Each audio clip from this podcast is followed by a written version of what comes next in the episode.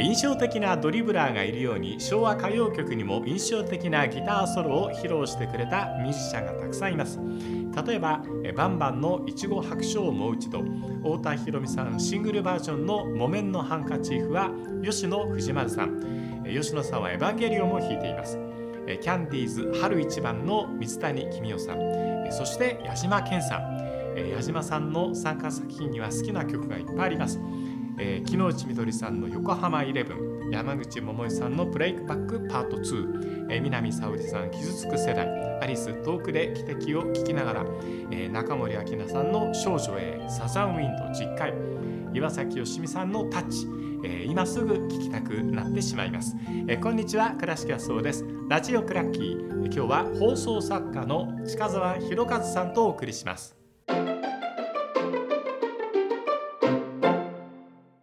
え近澤博和さんです。よろしくお願いします。よろしくお願いします。はい、放送作家の近澤さん。はい、はい、えー、僕とはもう長い付き合いと言いましょうか。はあ、えー、フットからそうですね。はい。サッカー番組の専門の放送作家さんでは近澤さんはないんですよね。そうなんそもそもなんで放送作家になったのかという、はい、こう近澤博和ストーリーを今日は聞かせていただきたいなと思ってるんですけど、えー、はい。えー、最初は大学生だった時にトマホークという作家事務所があってそこはアメリカ横断ウルトラクイズをやってた。お、えー、アメリカに行きたいか。そうニューヨークへ行きたいか、はい、で萩原勉さんというそのチーフ作家の人が社長を務める会社で、ええ、そこで毎年、えー、若者を、うん、フロム A という アルバイト雑誌で募集して、はいであフロム A の時代なんだ。そうなんです。アルバイトニュースじゃなくて。それで、はい、まあ56人、えー、放送作家志望の若者がアルバイトとして集められて、はい、でクイズを作ったりクイズのチェックをするんですよ。でクイズのチェックっていうのは例えばパンダの耳は白である丸か×かみたいな問題があったりすると、ね、初めにあのこうざっくり削るんですよね、うん、そうあれ得でした後楽園球場とか集まってたんですそうですね。最初のクイズって第一次予選みたいのってね。後、はい、楽園球場で丸×クイズで、はい。えー、絞っていくと。そうでした、うん、そういう形の番組のクイズを作るのとクイズのチェックをするっていうのが仕事で。それで、えー、夏にロケをやって秋に放送して終わると。でそれが終わるとそのクイズをチェックしたり作ったりしてた僕らは、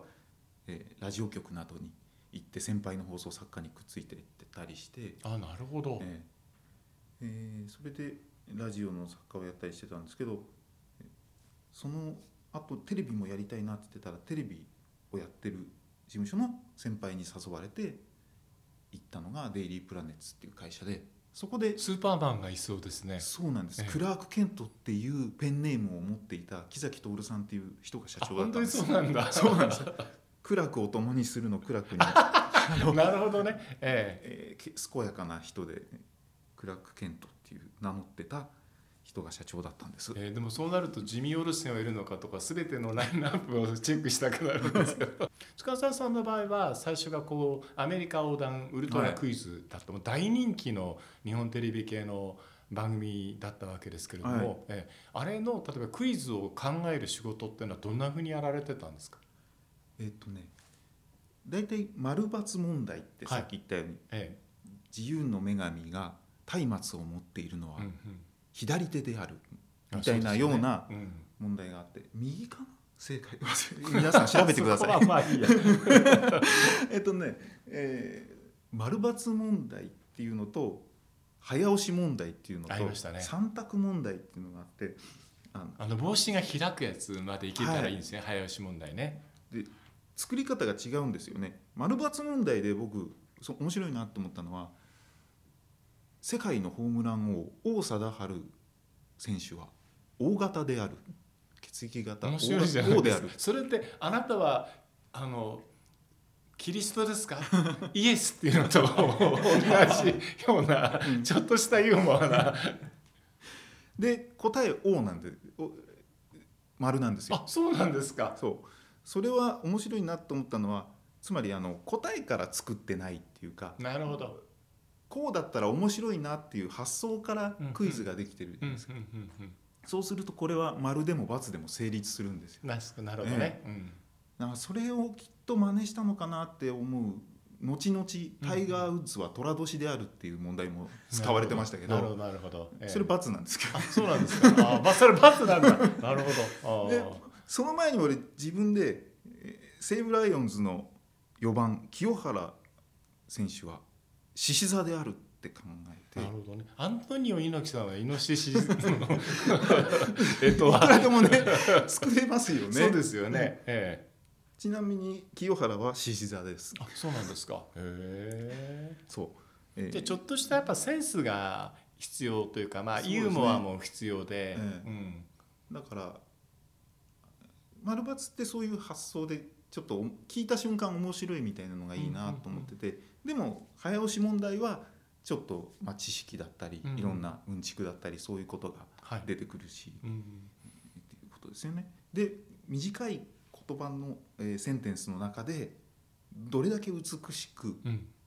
えー、早く押したくなったりでも引っかかったりとか。クイズ問題の綺麗なクイズの問題の文って基本かなと思ってて。わかる。そうですよね、それはそうだ、うん、あのえっと、近澤さんはラジオの構成作家のお仕事もされてらっしゃいます、はい、ラジオの構成作家って例えば、はい、最近皆さんが映像的にパンとおそらく浮かぶのってさだまさしさんがあのいつも NHK でやられてる今夜も。はい今夜も 朝までやってらっしゃるんです。な生でさだまさし。さだまさし。はい、はい、あれってこうそのまま音工さんと構成作家さんが出てくるからあのイメージの方って多いと思うんですけど、ええ、あのラジオの構成作家ってどんなお仕事を？まあ大体台本ってそんなになかったりするので、はい、フリートークの番組は、うん。うん、そうすると何を話すかっていうのとかコーナーがあるんだったらコーナーのアイディアを作るとかあとはメールを、えー、読んで使えるメールとか、はい、まあ、昔だとはがきですよね、えー、とかファックス。そういうのを選んどいて、えー、こういう話になったらこれを使うとかあこういう話になっちゃったからもういらないとか、そういうさばきは結構ラジオの構成作家の大きな仕事ですよね。僕ねあの一緒にこう僕もラジオの仕事ってあのしてますけども構成作家さんが近くにいてくれる時の安心感ってあるんですよね。うんはい、このネタ欲しいとか、うん、あるいは自分が何か話したりしてることでそうそうってうなずいてくれてたりとかわざと笑ってくれたりとかすると、うん、なんていうのかな安心するうん、そういう意味でもすごく大事な存在だなって。そうですね、うん、伴走者みたいな感じですね。あそうそうそうそう、うん、本当そうです、うん、うん、一緒に走ってくれる人っていう感じですね、はい、うん。そう。これちょっと聞いていいか分かんないですけど、ええ、あのタレントさんって、ええ、その自分の仕事にあまりにも一生懸命なあまりに、学業をあまり得意とされてない方も中にはいらっしゃるじゃないですか。そうすると漢字にルビオは振らなければいけないのかとかそれはあります、ね、あります？はい、それはあの若い子がやってるラジオなんかではね、うん、恥かかせちゃいけないんでって思うんだけどで、ね。うん、でもそういうのって出ちゃうのでそんなにね、まあ、こちらの書いたもので間違えさせたらいけないんで、うんうん、まあ、自分が原稿に書いたものについてはルビ振るし例えば曲名とかね、うんうん、アーティスト名とかだって分かんないから、ねはい、地名とかそう。あれですよ。はがきとかそういうのが来ると全部地名とかにもたりしてましたよね。だってあの地名でね難しいんだってこれ「町」と読むのか「省」と読むのかっていうのはこれ一個一個実は全然違うんですよね。法則がほぼほぼないので、そのたんびにあの郵政省郵便局の郵便番号簿みたいなのがあるんですよ。それ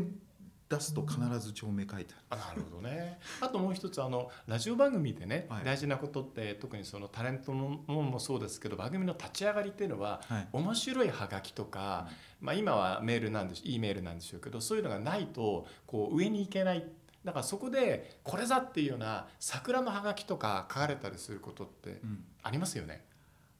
うん、あると思いますよ。そう。そう あると思いますよ、うん、うん、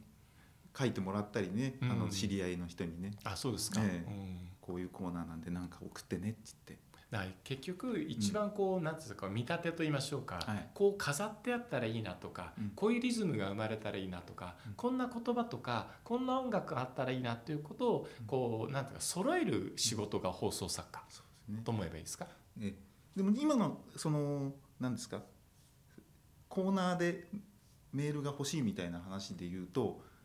みんなが書かないコーナーってあんまり良くないなと思ってて。確かに。でそういうのって無理にやっても同じ人になっちゃうんですよ。書いてくるのは、ね、書ける人と書けない人に分かれちゃうようなコーナーって絶対成功しなくて、本当ねあの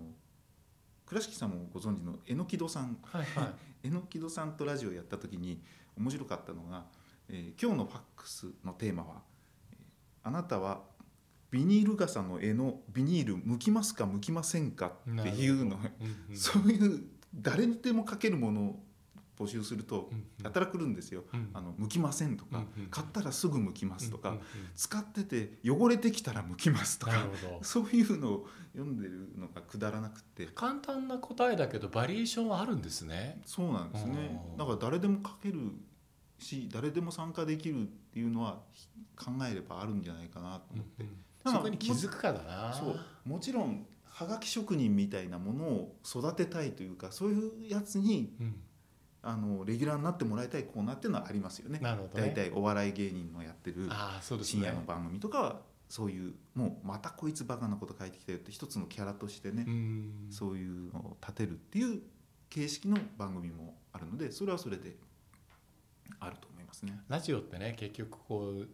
なんか自分がいない相手に向かって話すからこっちもありったけの想像力を携えてやると面白いのができるんでね。そう。そこは楽しいんですよね。なんか最近あのラジオ面白いとかラジオやりたいって言ってくれるタレントの方とか増えてきた感じがしてはい。ねうん、よかったなと思ってます。じゃあちょっとそのご活躍の様子は次回また伺いたいと思います。はい、はい、えー、放送作家、えー、近澤博和さんでした。ありがとうございました。ありがとうございました。